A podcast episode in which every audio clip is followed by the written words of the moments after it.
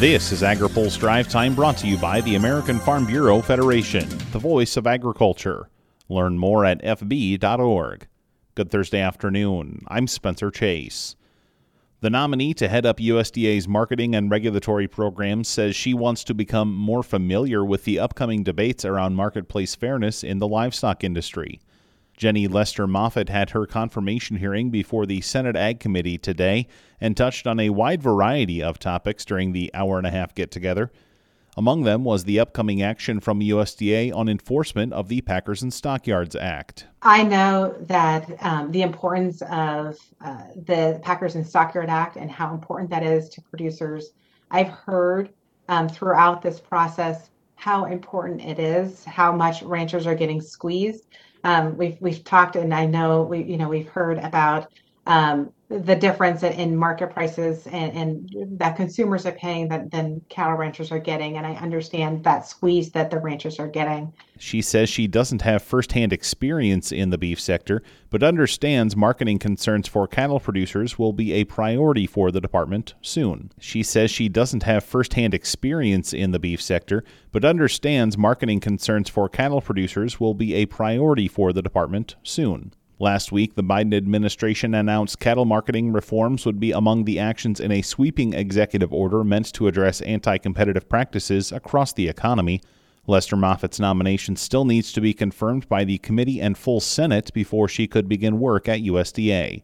Trade with the United Kingdom was top of mind in a recent Capitol Hill meeting.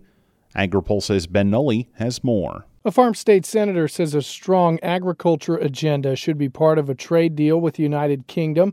Senator Chuck Grassley of Iowa met with United Kingdom Secretary of State for International Trade Liz Truss earlier this week. You got services, you got manufacturing, and you can have those very good, but it takes a strong agricultural provisions of free trade as a as a locomotive to bring along the other. Coming away from the meeting, Grassley says he got the opinion the UK wants a trade deal similar to the United States Mexico Canada agreement.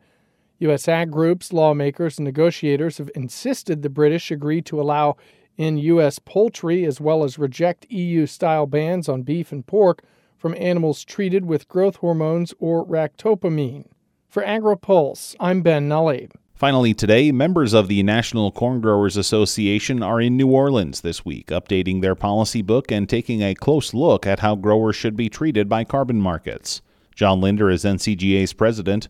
He says the organization's members were especially interested in transparency measures. You may think you're participating in a market that you find is only a, broker that's that's going to move these this credit. And you're ultimately going to be contractually obligated to another party than the one that originated it. So, you know, that kind of transparency is not a, a huge ask, but sometimes not as easy to attain as, as one might think. He says data privacy is also a concern. So there's going to be some uh, data aggregated at some point.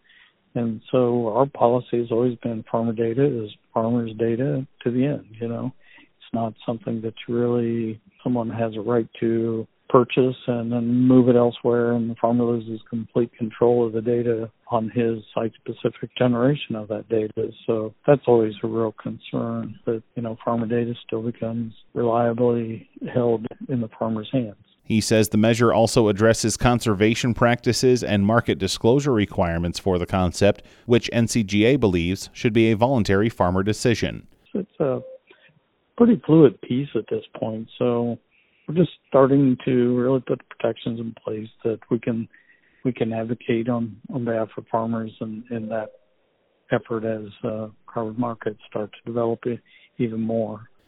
Now, here's a word from our sponsor. This episode of AgriPulse Drive Time is brought to you by the American Farm Bureau Federation. Farmers need clear rules for clean water. Don't take navigable out of the Navigable Waters Protection Rule. Learn more at fb.org. That's all for today's drive time. For more agriculture, trade, environment, and regulatory news, visit agripulse.com. Reporting in Washington, I'm Spencer Chase.